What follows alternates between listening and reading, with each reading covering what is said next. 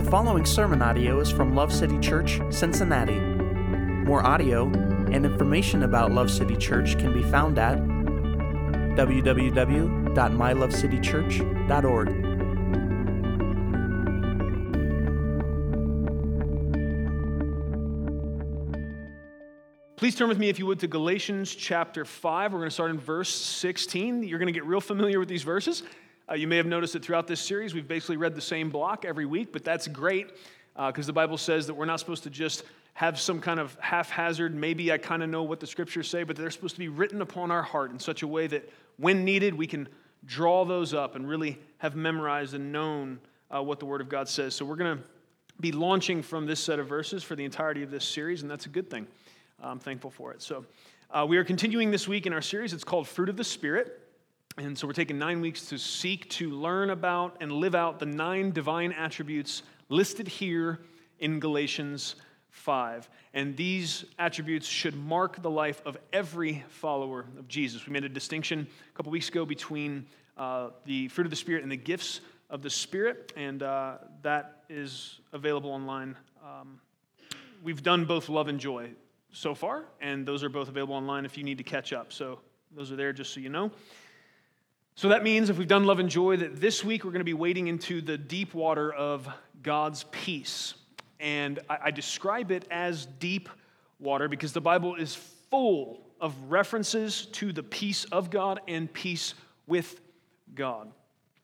Uh, and has, as has been true thus far in this series, uh, these fruit of the Spirit or these divine attributes that are shared with those who are filled with the Spirit of God because they are the children of God by faith in Jesus Christ. These fruit of the Spirit tend to have more going on with them than we can grasp by just kind of skimming the surface. So you're going to notice throughout this series, um, I'm going to be soaking you with a lot of scripture, man. I'm going to be just turning on the fire hydrant and trying to soak you with as much scripture as I possibly can because um, there's commentaries and there's things to say, and I've got opinions about this stuff. But what I really want is when it comes to the fruit of the Spirit, for you to know what the Bible says, and for us to really be using the Word of God as a mirror to basically show us our own reflection to see that these are the fruit of the Spirit. These are the marks, the traits of somebody that is filled with the Holy Spirit because Jesus has changed their heart. And, and we want to really look and see okay, are these things evidenced uh, what does the Bible mean when it says love,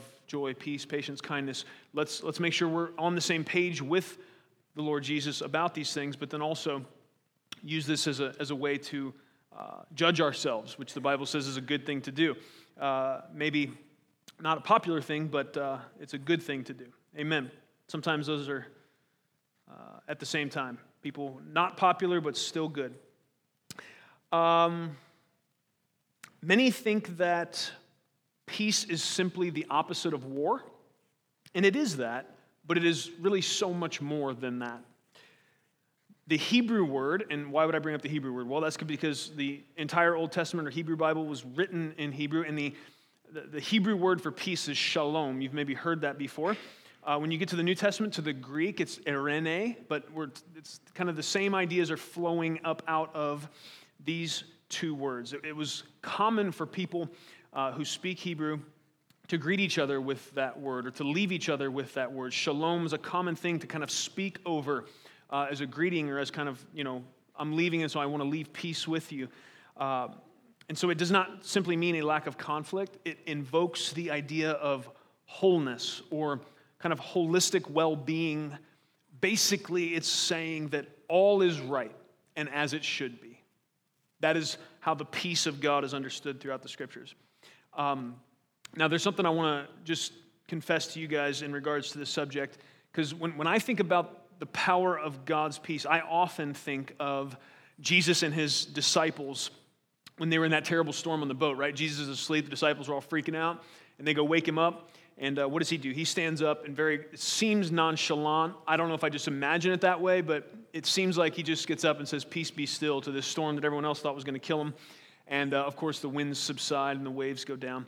And uh, that, I think about that when I think about the power of God's peace. And there's really there's nothing wrong with that because that illustrates well uh, that God's peace is a powerful part of who He is. And it's not just a passive thing that happens to us, maybe in certain circumstances, but there is a power to the peace of God. It has a proactive and almost offensive nature, in, as well as it being defensive for us and helpful. But so there's nothing wrong with that. Uh, the, the part I need to confess is the, the mental association I have with that phrase, uh, peace be still. So this is just me being a wide open book here. So um, I don't know if you guys have, have heard of this or seen this, but there's a guy named Tyler Perry, funny dude, and he's got a character named Madea.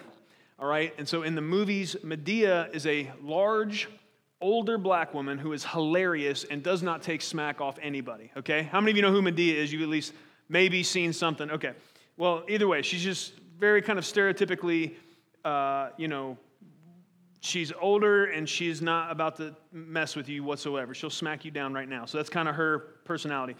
Um, I don't even remember which movie this particular scene is in, but there's this older guy, and he's really ornery. And so there's Madea and her friend, and then this other guy, and he's just got a real bad attitude, and he's saying a lot of mean stuff. He keeps kind of picking at Madea and her friend. He's making fun of him. I think maybe he ends up find, saying something real hateful. I think about somebody's weight or whatever, and that just that everyone kind of starts to get riled up. And so Madea's friend, who's is just this other sweet little old lady, maybe doesn't have quite as much attitude as Madea.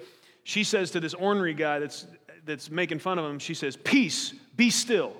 You know, so she basically throws a Jesus quote at him, you know, telling him to kind of be quiet. And, and that, that would be fine, but the problem is then, uh, then Madea reaches down in her purse and pulls out a pistol. And she says, Peace be still. Oh, that's nice. But, but what I like to do, what I like to do is keep a piece of steel, okay? And she racks the slide. Every time I hear peace be still, I think of that right there. So I just want you to know I don't float in some ethereal uh, holy land of mentality all the time. You know, I gotta, I gotta try to push back from Madea, you know, racking the slide on her. Looks like maybe a Raven 25 or something. I don't know what she's carrying, but uh, I, I, I deal with that mental association every time I hear peace be still. So praise the Lord, hallelujah. Pray for me, okay? Uh, just so you know, the older ornery guy turns around and doesn't say anything else. uh, I'm thankful, though, that God doesn't force his peace onto his people like Madea kind of forced peace there, but he offers it to us freely by grace through faith. And we're going to see some of the beauty of that as we read uh, the verses today and see what God's peace is and looks like. So I'm in Galatians 5. I hope you're there. I'm going to start in verse 16 and read to verse 26. So I hope you're ready. Here we go. But I say, walk by the Spirit, and you will not carry out the desire of the flesh, for the flesh sets its desire against the Spirit, and the Spirit against the flesh, for these are in opposition to one another, so that you may not do the things that you please. But if you are led by the Spirit, you are not under the law. Now, the deeds of the flesh are evident, which are immorality, impurity, sensuality, idolatry, sorcery, enmity, strife, jealousy, outbursts of anger, disputes, dissensions, factions, envying, drunkenness, carousing, and things like these, of which I forewarn you just as I have forewarned you, that those who practice such things will not inherit the kingdom of God. But the fruit of the Spirit is love, joy, peace, patience, kindness, goodness, faithfulness, gentleness, self control. Against such things there is no law. Now, those who belong to Christ Jesus have crucified the flesh with its passions and desires. If we live by the Spirit, let us also walk by the Spirit. Let us not become boastful, challenging one another, envying one another. Praise God for His word. So, in trying to figure out how much emphasis, prayer, and focus the people of God should place on the peace of God, I think looking to the first interaction between Jesus and his disciples after his resurrection gives us a powerful clue. So let me just say again plainly I'm, I'm about to read uh, from John chapter 20. And if you're a note taker, I, I, don't want you to try to turn to all the, I'm going to read a lot of scripture tonight. Like I said, I'm going to soak you with scripture because uh, I believe it has power.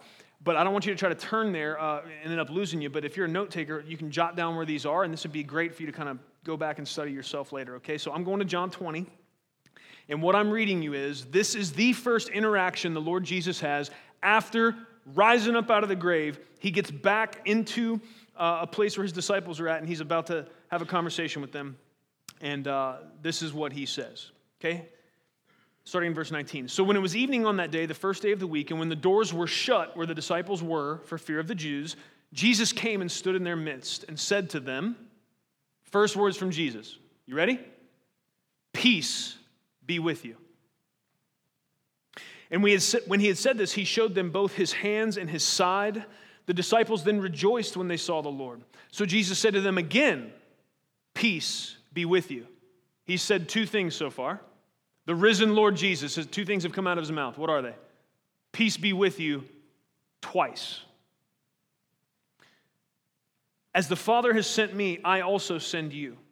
And he, had said, when he had said this, he breathed on them and said to them, Receive the Holy Spirit. If you forgive the sins of any, their sins have been forgiven them. If you retain the sins of any, they have been retained. But Thomas, one of the twelve, called Didymus, was not with them when Jesus came, so that the other disciples were saying to him, We have seen the Lord. But he said to them, Unless I see in his hands the imprint of the nails, and put my finger into the place of the nails, and put my hand into his side, I will not believe. After eight days, his disciples were again inside, and Thomas with them. Jesus came, the doors having been shut. It keeps telling you that because basically you're supposed to understand from that that Jesus just appears, uh, which is wild. He stood in their midst. He's about to say something. Anybody want to guess what it is? Peace be with you. Then he said to Thomas, Reach here with your finger and see my hands, and reach here with your hand and put it in my side, and do not be unbelieving, but believing. Now, Luke records the event in a similar way. The key here is that the very first thing Jesus said to his disciples when he appeared to them after dying in front of their eyes and rising from the grave was, Peace be with you. This fact, hold that alone, the fact that that's what Jesus comes with post resurrection, offer it, I think is enough evidence that we should pay attention to what God means when he talks about his peace. When it's said here that this is one of the fruit of the Spirit, one of the divine attributes that we share as image bearers of Christ, of course, imperfectly because of sin. We always have to say that. But you take the fact that this is the thing Jesus says, kind of rapid fire multiple times, right off uh, and out of the gate in terms of when he's been resurrected. But also, Paul begins almost all of his letters with grace and peace to you in the name of our Lord Jesus Christ. And if you look back into church history, you'll find that peace be with you was a widely used phrase by the early church when they greeted each other. And this is something that uh, in, in older and more traditional and maybe um, liturgical uh, faith traditions, you will uh, hear of something called passing the peace. Has anybody ever been a part of a church fellowship or maybe to a service where they passed the peace. Honestly, in studying for this, I, I think we've you know, maybe messed up. Maybe we should still be passing the peace. Most places have stopped doing it because we are getting uh, increasingly more awkward the more, with, you know, person-to-person human interaction. We're great on the keyboard We're, you know, with the smartphone, but when you put some, you know, you got to like shake a hand and make eye contact and say words to another human where their ears can hear it. People just, whoo, I don't know about that. That makes me feel weird. It's like the most basic thing, uh, but whatever. So, However, passing the peace and, and saying, Peace be with you, that's the way people greeted each other. When they left each other, they said this to them. It, it harkens back to that idea of shalom. It all ties together. Peace is a big deal, it's a mega theme in your Bible, uh, and it's a fruit of the Spirit. Because of all of these things, um, the peace of God is something we should seek with fervor to both understand and to walk in. And so basically, that's building a case for the importance of this. That's building a case for you not nodding out on me because peace doesn't sound like that interesting of a topic to you, or because you, you know, ate too many carbs before you came and it's air conditioned in here and you're about to take a nap. This is real important right here. What does God mean when He says peace? What is He calling us to? What is He offering us? This is all huge. Uh, and it's the phrase the Master chose uh, to greet his disciples with as he talks to them for the first time, having been resurrected, as peace be with you. So, what is the peace of God? Let's, let's try to really put some shape to this and see what God is talking about. I'm going to go to John 14 uh, for this. So, this is starting in verse 25. It says, These things I have spoken to you while abiding with you. But the Helper, the Holy Spirit, whom the Father will send in my name, he will teach you all things and bring to your remembrance all that I said to you. Peace I leave with you, my peace I give to you. Not as the world gives, do I give to you. Do not let your hearts be troubled, nor let it be fearful. Jesus makes a very interesting distinction here between the peace that he gives and the peace that the world offers. He offers us his peace, which means not only the peace that you see him walk in and operate in, but it's also peace that flows from the, the very essence of who he is. Jesus has offered those of us who follow him by faith his peace. The world's understanding of peace is conditional, right? When there is no war or conflict or struggle or calamity, the world would say you have peace or you're in a peaceful time frame or season. Here's what Jesus says Jesus said, Do not let your heart be troubled, nor let it be fearful. He didn't say, when things are going the way you think they should, or you're experiencing a momentary lack of conflict, he said, I give you my peace.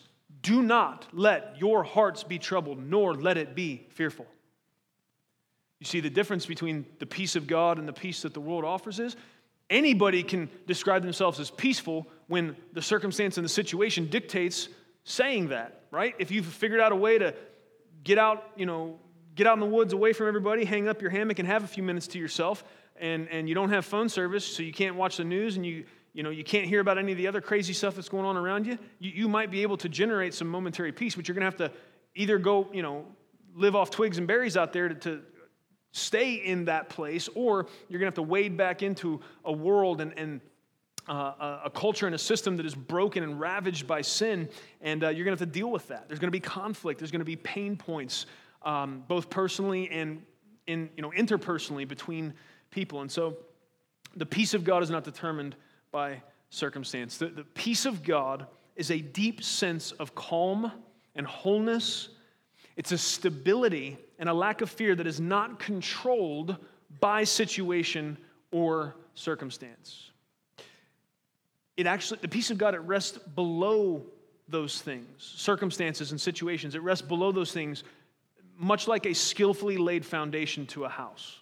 Okay? If a, fa- foundation done right is dug down deep, it's anchored into the earth in such a way that even if a wind came along so strong that it blew the house to the ground, the foundation would not have moved a single inch. The peace of God exists on that plane where that foundation does. That's not to say that there aren't winds uh, in this life, there aren't trials and storms, just like Jesus had to say, Peace be still to that storm in the boat. Uh, that's that was real storm and a real thing that happened, but it also is metaphorically helping us understand what it looks like to deal with uh, life in a world where we are broken and the world is broken because of sin and its effects. This view, seeing the peace of God as a, a stable uh, foundation, a, a sense of calm and wholeness, it's repeated throughout the scriptures in different ways. And so, if you're not sure yet about this description, if it's uh, accurate or adequate, let's look at a few more verses. Let's see what the scriptures have for us in terms of understanding the peace of God. I'm in Philippians 4. This is verses 4 through 7. I would say this is some of the clearest and best uh, that the scriptures have to offer to help us understand the application and give shape to what the peace of God really looks like and, and what it does. Okay, so this is Philippians 4. It says, Rejoice in the Lord always. I will say it again rejoice. Let your gentle spirit be known to all men. The Lord is near.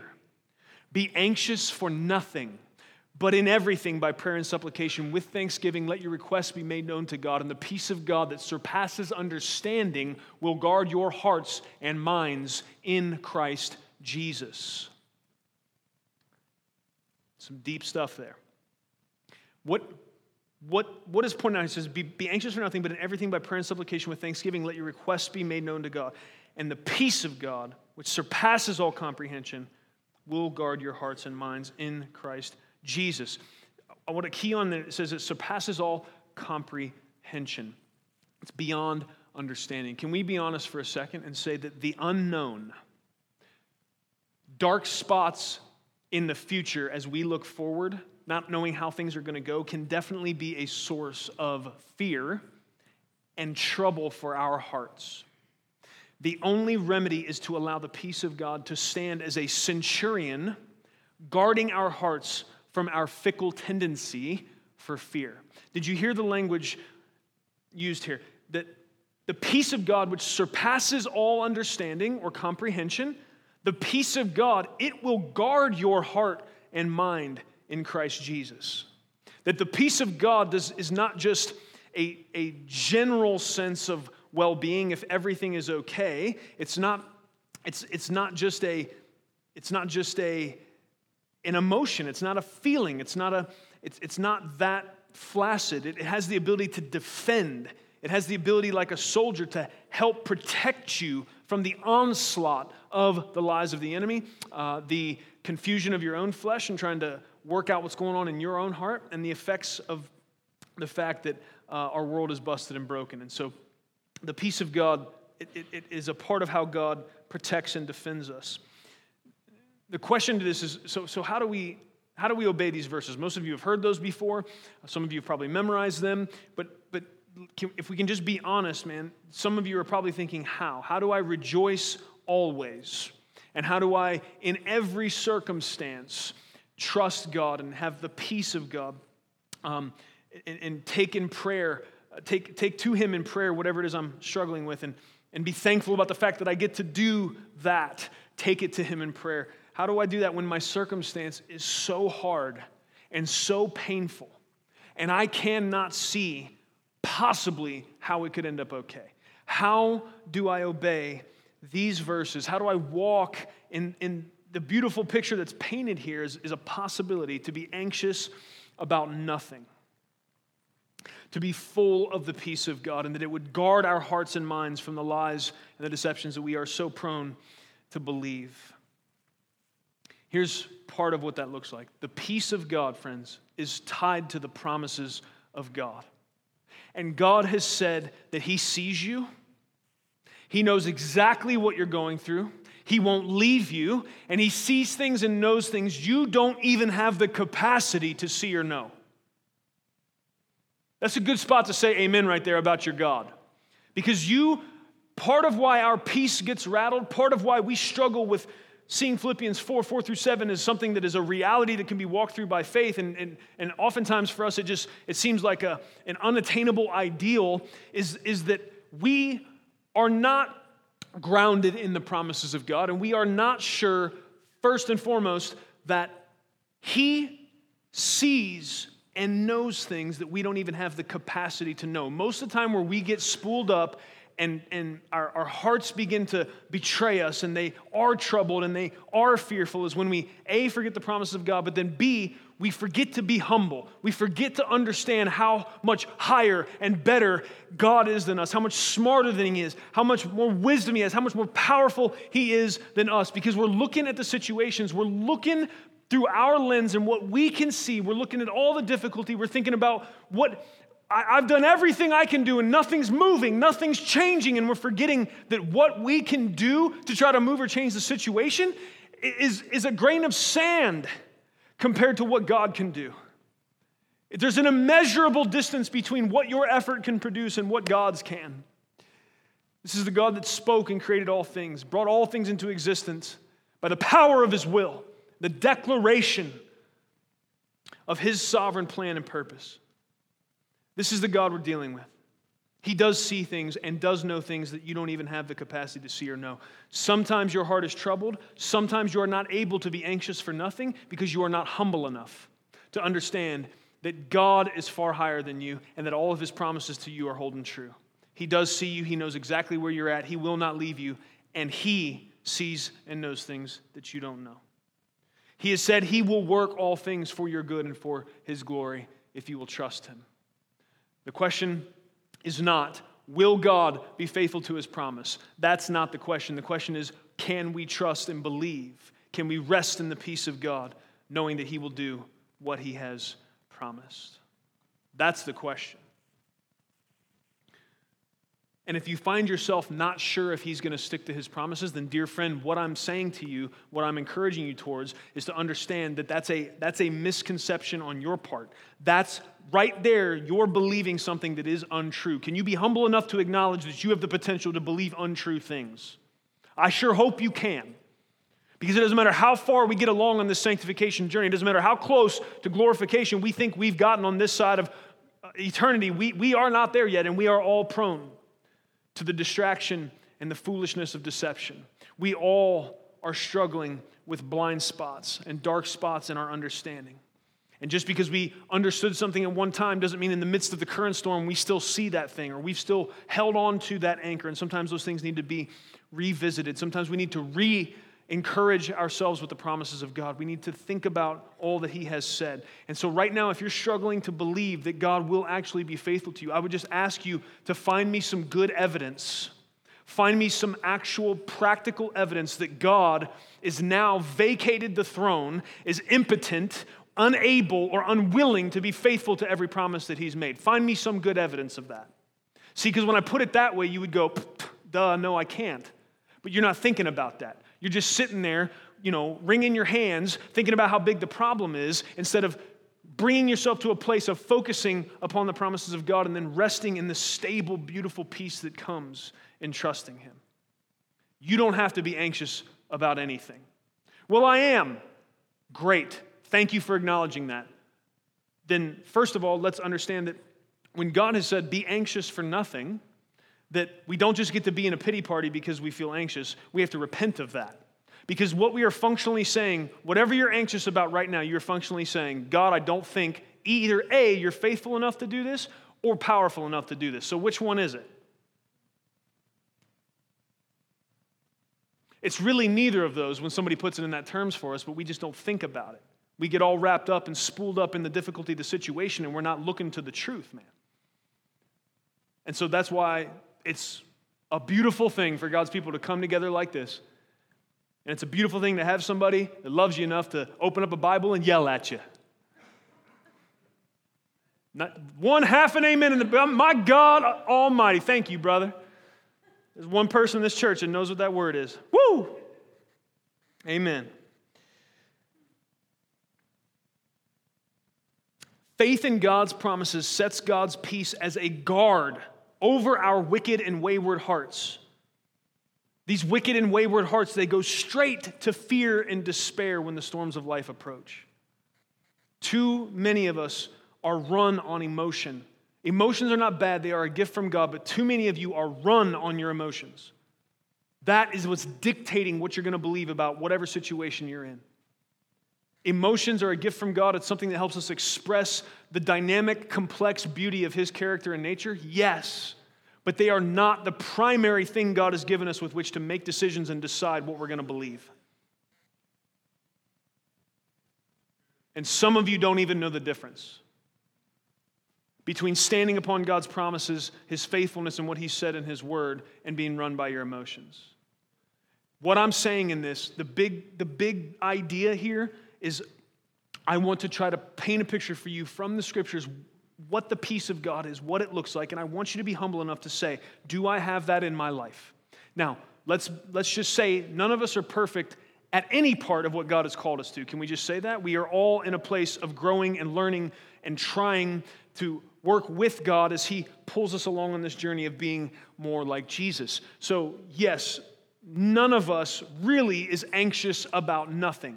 But instead of just settling into that and saying, well, nobody is, so everyone gets a free pass, that's not what we're supposed to do, man. We're supposed to say, okay, let me every single day wake up and let me run every single thought that I'm having, all the anxieties that I'm struggling with, every situation that causes my heart to fear. And I need to make those submit to God's word. Every single thing I'm terrified of, every single thing that causes me anxiety, has God spoke to that? Whatever it is. And whatever God has said, I need to let that come and crush into dust whatever that lie is trying to set itself up as an idol in my heart to be worshiped. Because that's what ends up happening. You let these things linger, they will build up into an idol that becomes something you have to serve. And then it's a lot harder to get rid of it. That's why we were told in God's word to take every single thought captive and make it submit to the word of God. And for many of us, we just let those thoughts run rampant way too long to the point where they get their own legs and they get, they get deep roots and they get to sink themselves way down into our hearts. And when you pull it up, it hurts a lot. So let's not do that.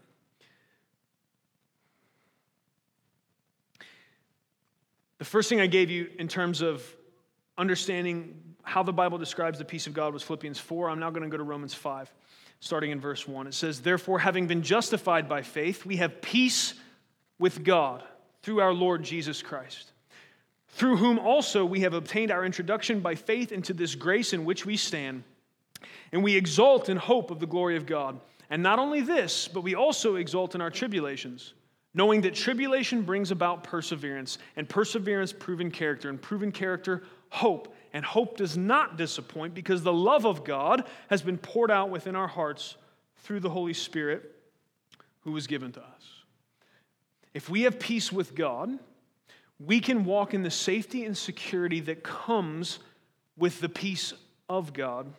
And that changes the way we approach every single trial and tribulation that comes our way. That changes the way we approach every single trial and tribulation that comes our way. If you were listening to what I said above, you heard a key to how we can walk in the peace of God. We must be at peace with God. And then God's word tells us that, that there's only one way that that happens. There is only one way that we can be at peace with God. We're talking about the peace of God, but that, there's no chance of that without being at peace with God. And that might be confusing language for you. You might think, well, who's God not? God's, God is love. He's at peace with everybody. We'll, we'll deal with that, but let's, let's just look at real quick what the Bible says is necessary for us to be at peace with God. Romans 5 1. Therefore, having been justified by faith, we have peace with God through our Lord Jesus Christ. If we have peace with God through the gospel of Jesus Christ, our Savior, then what does it look like for us to walk in the peace of God? If we have peace with God, what does it look like to walk in the peace of God? And some of you might be confused about this language of what do you mean peace with God? What does that look like? Well, that's, that's because um, there's,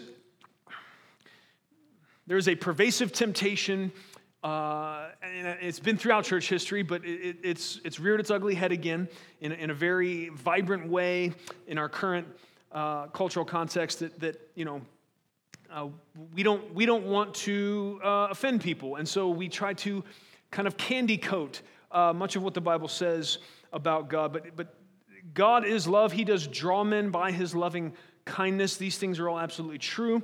Uh, but at the same time, we need to understand that if, if what is said in Romans 5 1 is not in place, having been justified by faith, we have peace with God through our Lord Jesus Christ. If there is not faith in Jesus Christ, it takes someone from being a rebel and a wretch to being a son or daughter of God, then they are not at peace with God. They are, the Bible describes them at war with God. And we need to be more willing to say that. We need to let people know that God is not just some benevolent old grandpa in the sky that hopes you come around at some point so he can give you some candy and let you come into the fun party at the end. That's not what this looks like. God is aware of the condition of every single person's heart. God is wrathful and vengeful, and he will have justice all the way down to the nth degree. Thankfully, in his grace and mercy, he has made it so that justice can be satisfied by Jesus taking the wrath and punishment that we deserve. But we have to receive that. We have to have that grace applied to us, and that happens by trusting in what the Bible teaches about Jesus' life, death, and resurrection. So, uh, you're not going to have the peace of God in any form or fashion unless there's first peace with God. So, what are we asking here? What, and what does it look like? What does it look like for us to walk in the peace of God? So, the first implication of this has kind of already been covered, and that's that we walk in a spiritual stability. There's a sense of wholeness, and that everything is as it should be. That's, that's a key, and that's, you, that's tough, right? Everything is as it should be. But hold on, bro, not everything is as it should be. I've got really hard stuff going on. Like, we're not talking little issues, we're talking really deep, difficult, hard things are happening right now. Everything is not as it should be. The truth is, we can have that sense of wholeness and we can have that sense of calm and that everything is as it should be, even when our situation is screaming at us that it is not. Let me, let me try to draw this picture because what I'm not doing is kind of a word of faith perversion here where we just deny reality. That's not what the Bible teaches. Here's what the Bible teaches. We don't have we don't have fear-filled or troubled hearts as we acknowledge the difficulty of living in a world that is ravaged by sin and its effects. You can have, you can fully, you can stare the reality of the brokenness that sin has caused. You can stare it right in the face and acknowledge that it's true. And yet, at the very same time, stand firm in the peace of God, knowing that His promises are true, that His might and His power will not be challenged, and that He will finish everything that He started all the way until the end. We don't have to get caught in this weird thing where we start saying, just denying the reality of what it is. We don't have to bury our head in the sand. We can say, yes, this hurts. Yes, this is hard. And yet, God is good. And I will not let my heart be troubled. I will not fear. I will not let anxiety grip me and drag me into a place of unbelief.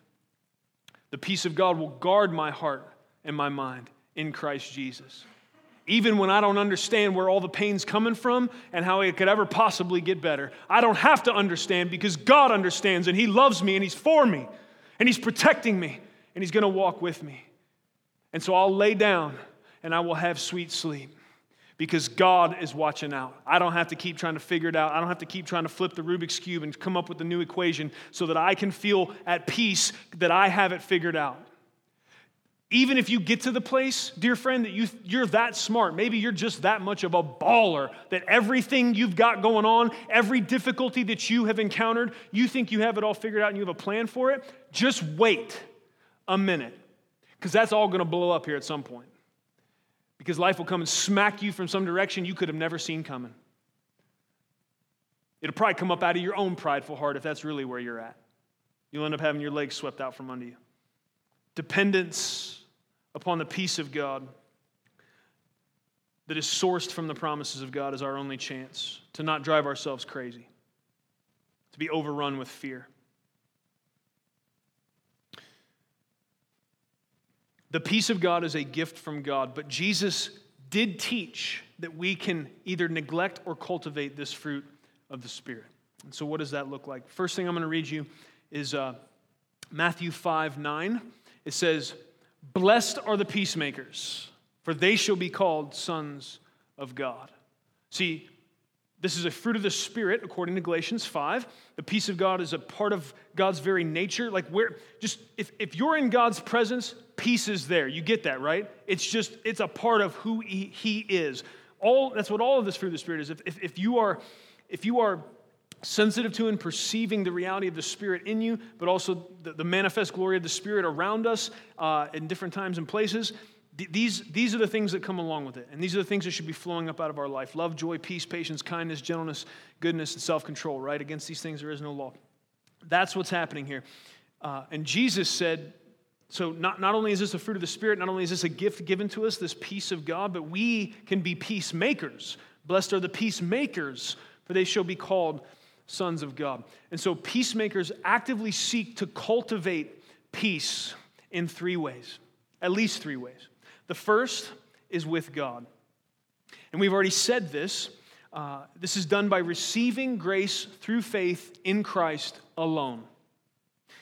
Even though God doesn't force his peace upon us, if we want to receive peace with him, it is only through complete and total surrender okay? Let me just paint this picture for you. We, Uh, outside of Christ, we are God's enemies.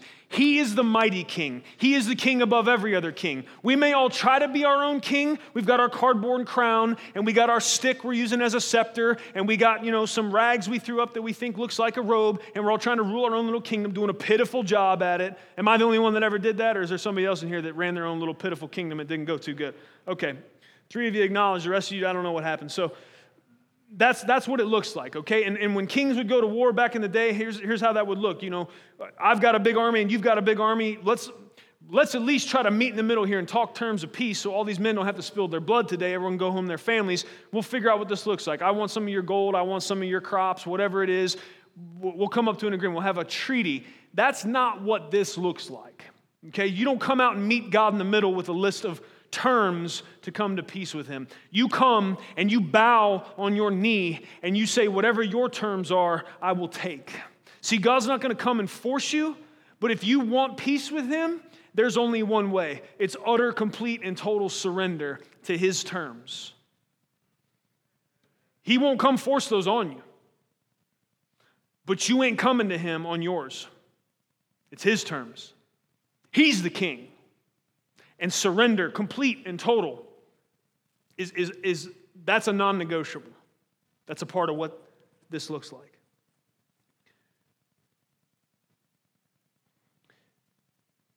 Peace with God is something that has to be continually cultivated. Uh, when you look at the deeds of the flesh that were above the fruit of the Spirit, you've got idolatry and sorcery in verse 20. Those are the first two. These are kind of the opposite of what I'm talking about right now, making peace with God. Idolatry would be the exact opposite of that full and total surrender to God. Idolatry is giving our worship to something else. And the term idolatry invokes in us a thought of little totems or some other. Uh, you know alternative false god and, and, and we think well i don't i don't do that. I've never you know prayed to baal or molech. I've never sacrificed uh, something to them. And so I'm, that's idolatry is not an issue for me. You could think that, but the reality is, any we all worship. We are built to worship. We are all worshipers and you are worshiping something or someone. And how you figure out what you're worshiping is where your heart and focus is on. Uh, where your treasure is your heart is where your time talent and treasure are focused where, where the contemplations when you have time to just sit and think where does your heart and mind go because you could uh, you could be somebody that gathers with God's people regularly. You could do a bunch of religious things and yet not actually be in a place of full, complete, and total surrender, acknowledging the kingship and the lordship of God, and thus not be in peace with Him. You're only coming to that table. The only reason you can come and talk to that God is because all of the sin you've done against this king, He's willing to forgive because His Son paid the price for it. That's the only way you even get to the table uh, but, but half surrender won't do.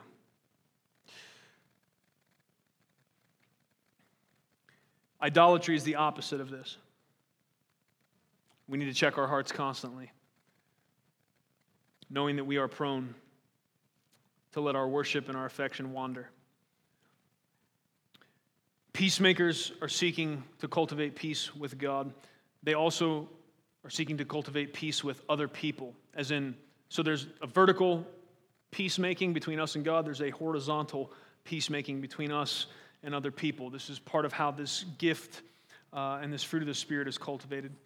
Uh, there's, there's, some, uh, there's some deeds of the flesh listed above the fruit of the Spirit in Galatians 5 strife, jealousy, outbursts of anger, disputes, dissensions, and factions.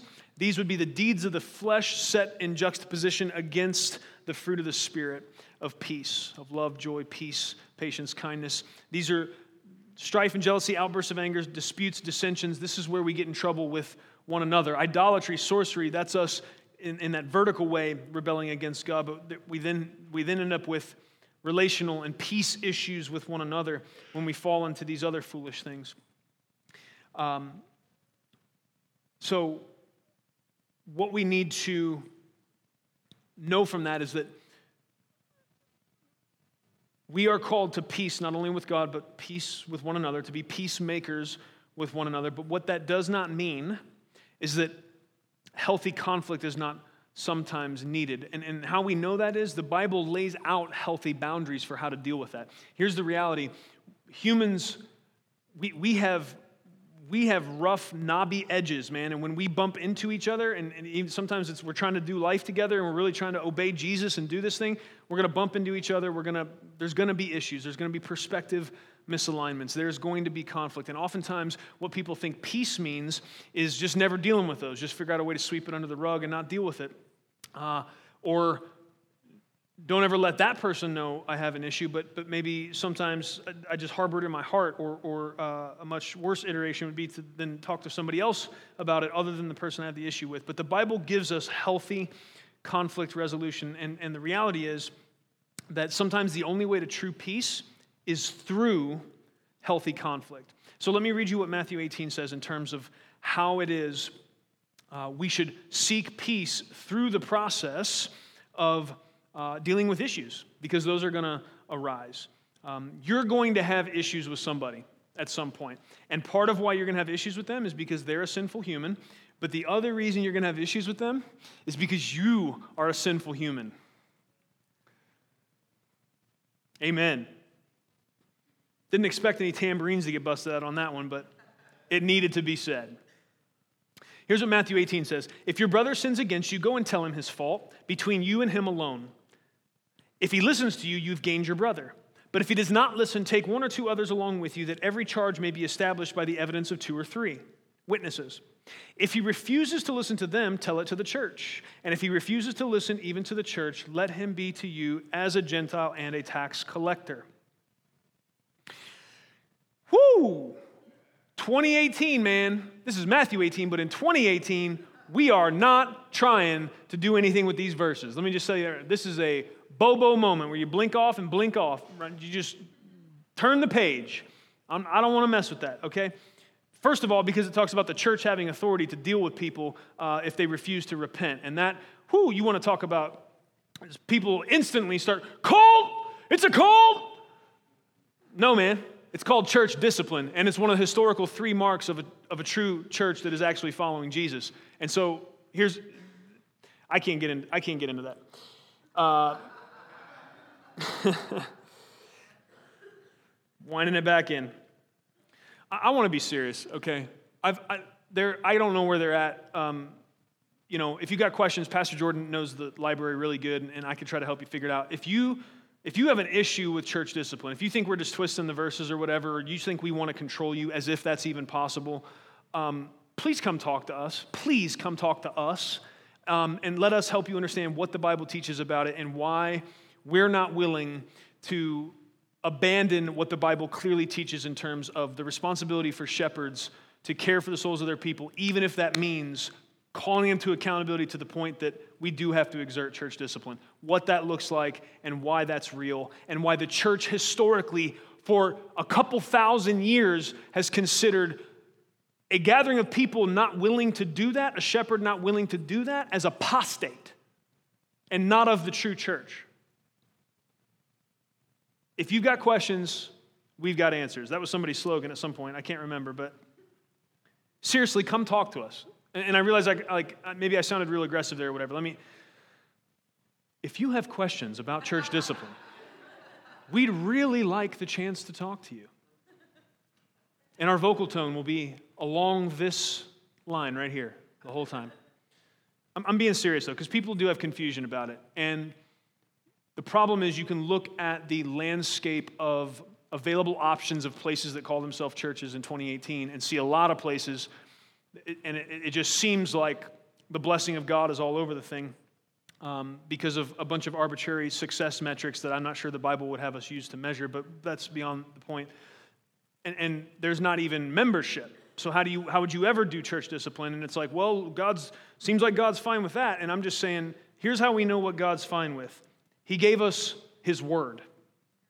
That's what we're going to use to determine what He's fine and not fine with. And if you struggle with what I'm talking about, let's, let's seriously, let's talk about it. And we won't be aggressive at all. We want you to understand that it, love motivates all of it. I don't want to have to wrestle anybody about anything. Do you understand that? I got other stuff to do. I don't want to have to fight sinful sheep. I don't want to have to get bit and all the stuff that goes along with it. I, don't want. I don't like conflict. It, however, I may come across, it's not fun, but sometimes it's necessary. To the saving of somebody's soul, sometimes it's necessary.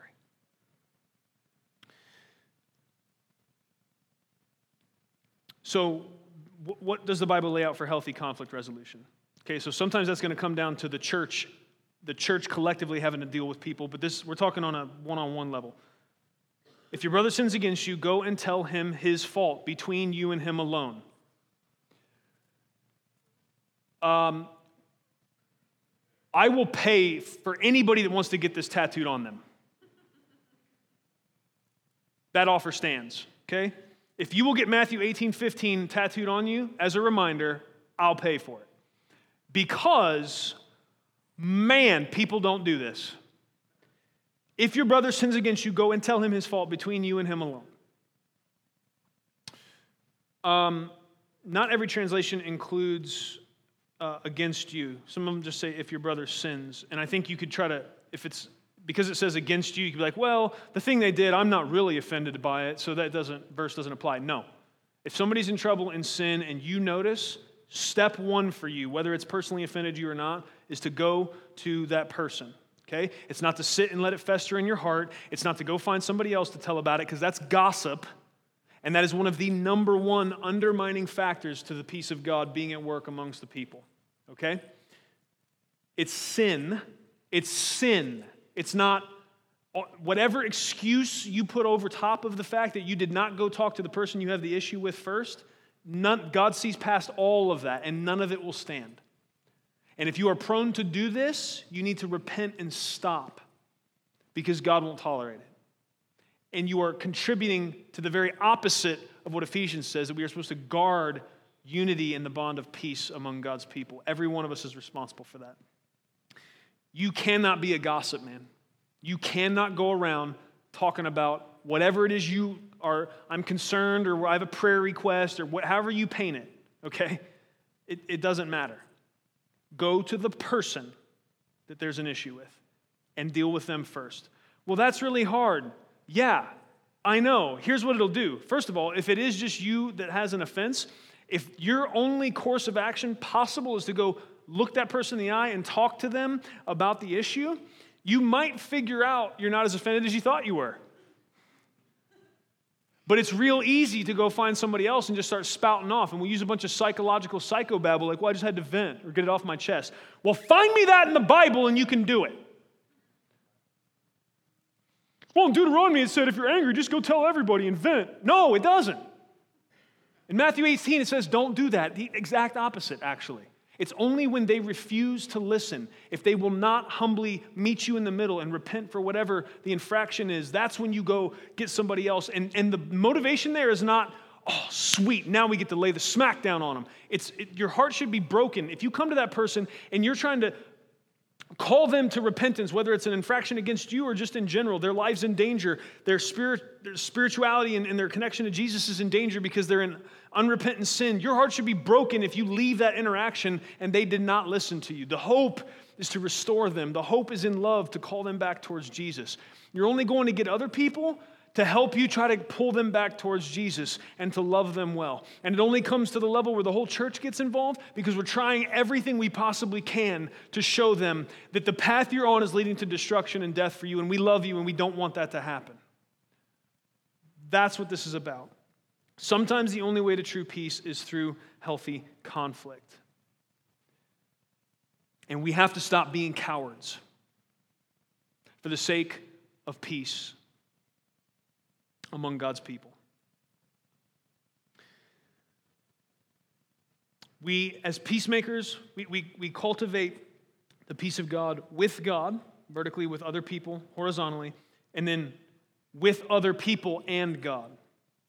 With other people and God. And so, as peacemakers, we're looking not only to be at peace with God ourselves, at peace with one another, but we're looking to help others to find a place where they can be at peace with God.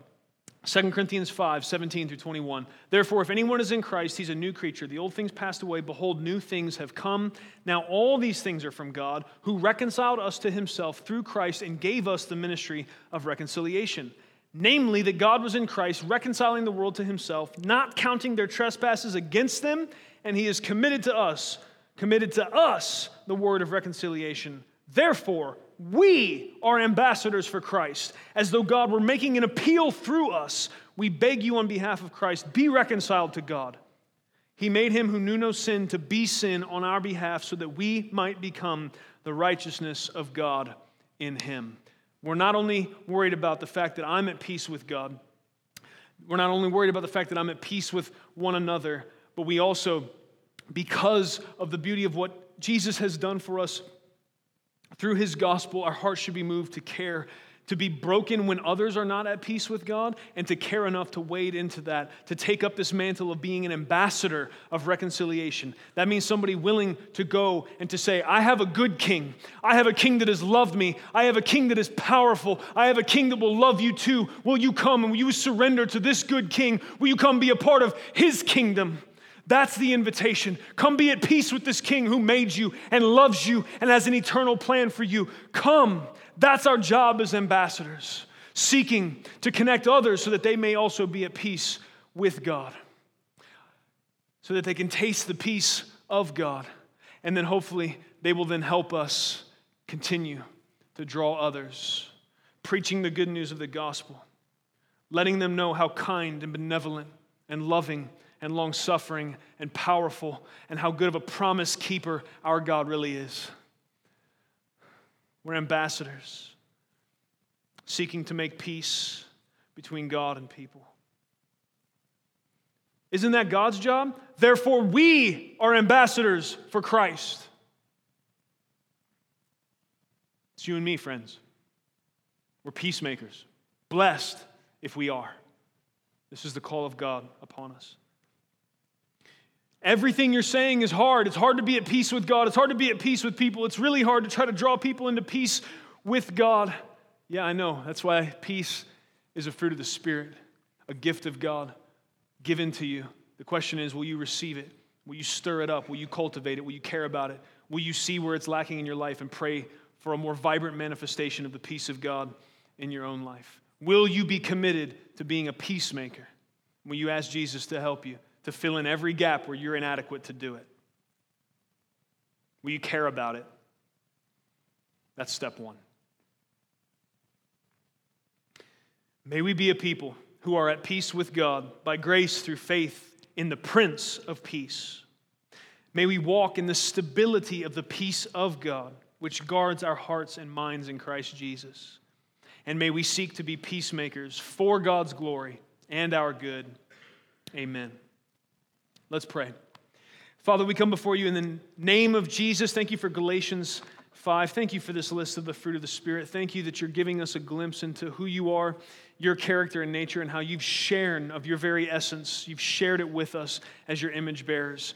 That you made us in your image, and that doesn't mean anatomically, but you have woven into our very being uh, some of what you are and who you are. So we thank you for that. Lord, uh, right now, we acknowledge that we are not oftentimes peacemakers. Many times we are problem makers, and we repent for that. And we ask you to help us, Lord, because we want to obey you. We want to be called sons and daughters of God. We want to please you by being peacemakers, by cultivating this gift, this fruit of the Spirit that is peace amongst us. Thank you, God, for the beautiful truth that though you don't force terms of peace upon us, that 100% full surrender are the only terms you'll accept. Lord, help us to continually walk that out. Not just at the time when we first gaze the beauty of your sovereignty, the totality, the, the, totality of your power that we, we crumble and we surrender, but even down the road when, when we're tempted to try to take back some autonomy for ourselves, we're tempted to try to come back and get some sovereignty for ourselves, Lord, let us daily, daily surrender, daily bow the knee and call you Lord and Master and King because you're worthy of nothing less than that. Thank you, Lord, that you have promised that we don't have to have hearts that are troubled or full of fear. Thank you that we don't have to be anxious for anything, but in everything we can come to you in prayer and supplication, thanking you for the beautiful privilege of bringing these things to you, and that your peace, your peace will guard our hearts and minds in Christ Jesus. Lord, I need my heart and my mind to be guarded. If it's left unguarded, oh God, it's a cesspool. It leads me into so much trouble and danger. I need your peace to defend me, to be my rear guard, to help me. God, help me, please, to cultivate and not work against your peace in my life and in the life of others. Lord, we acknowledge our inadequacy to do any of this. We submit underneath the might of your hand. We ask for your help. We love you and we trust you. In Jesus' name, amen. Thank you for listening to audio from Love City Church, located in Cincinnati, Ohio. Feel free to make copies of this message to give to others, but please do not charge for those copies or alter the content in any way without permission. To give or find out more about Love City Church, visit www.mylovecitychurch.org.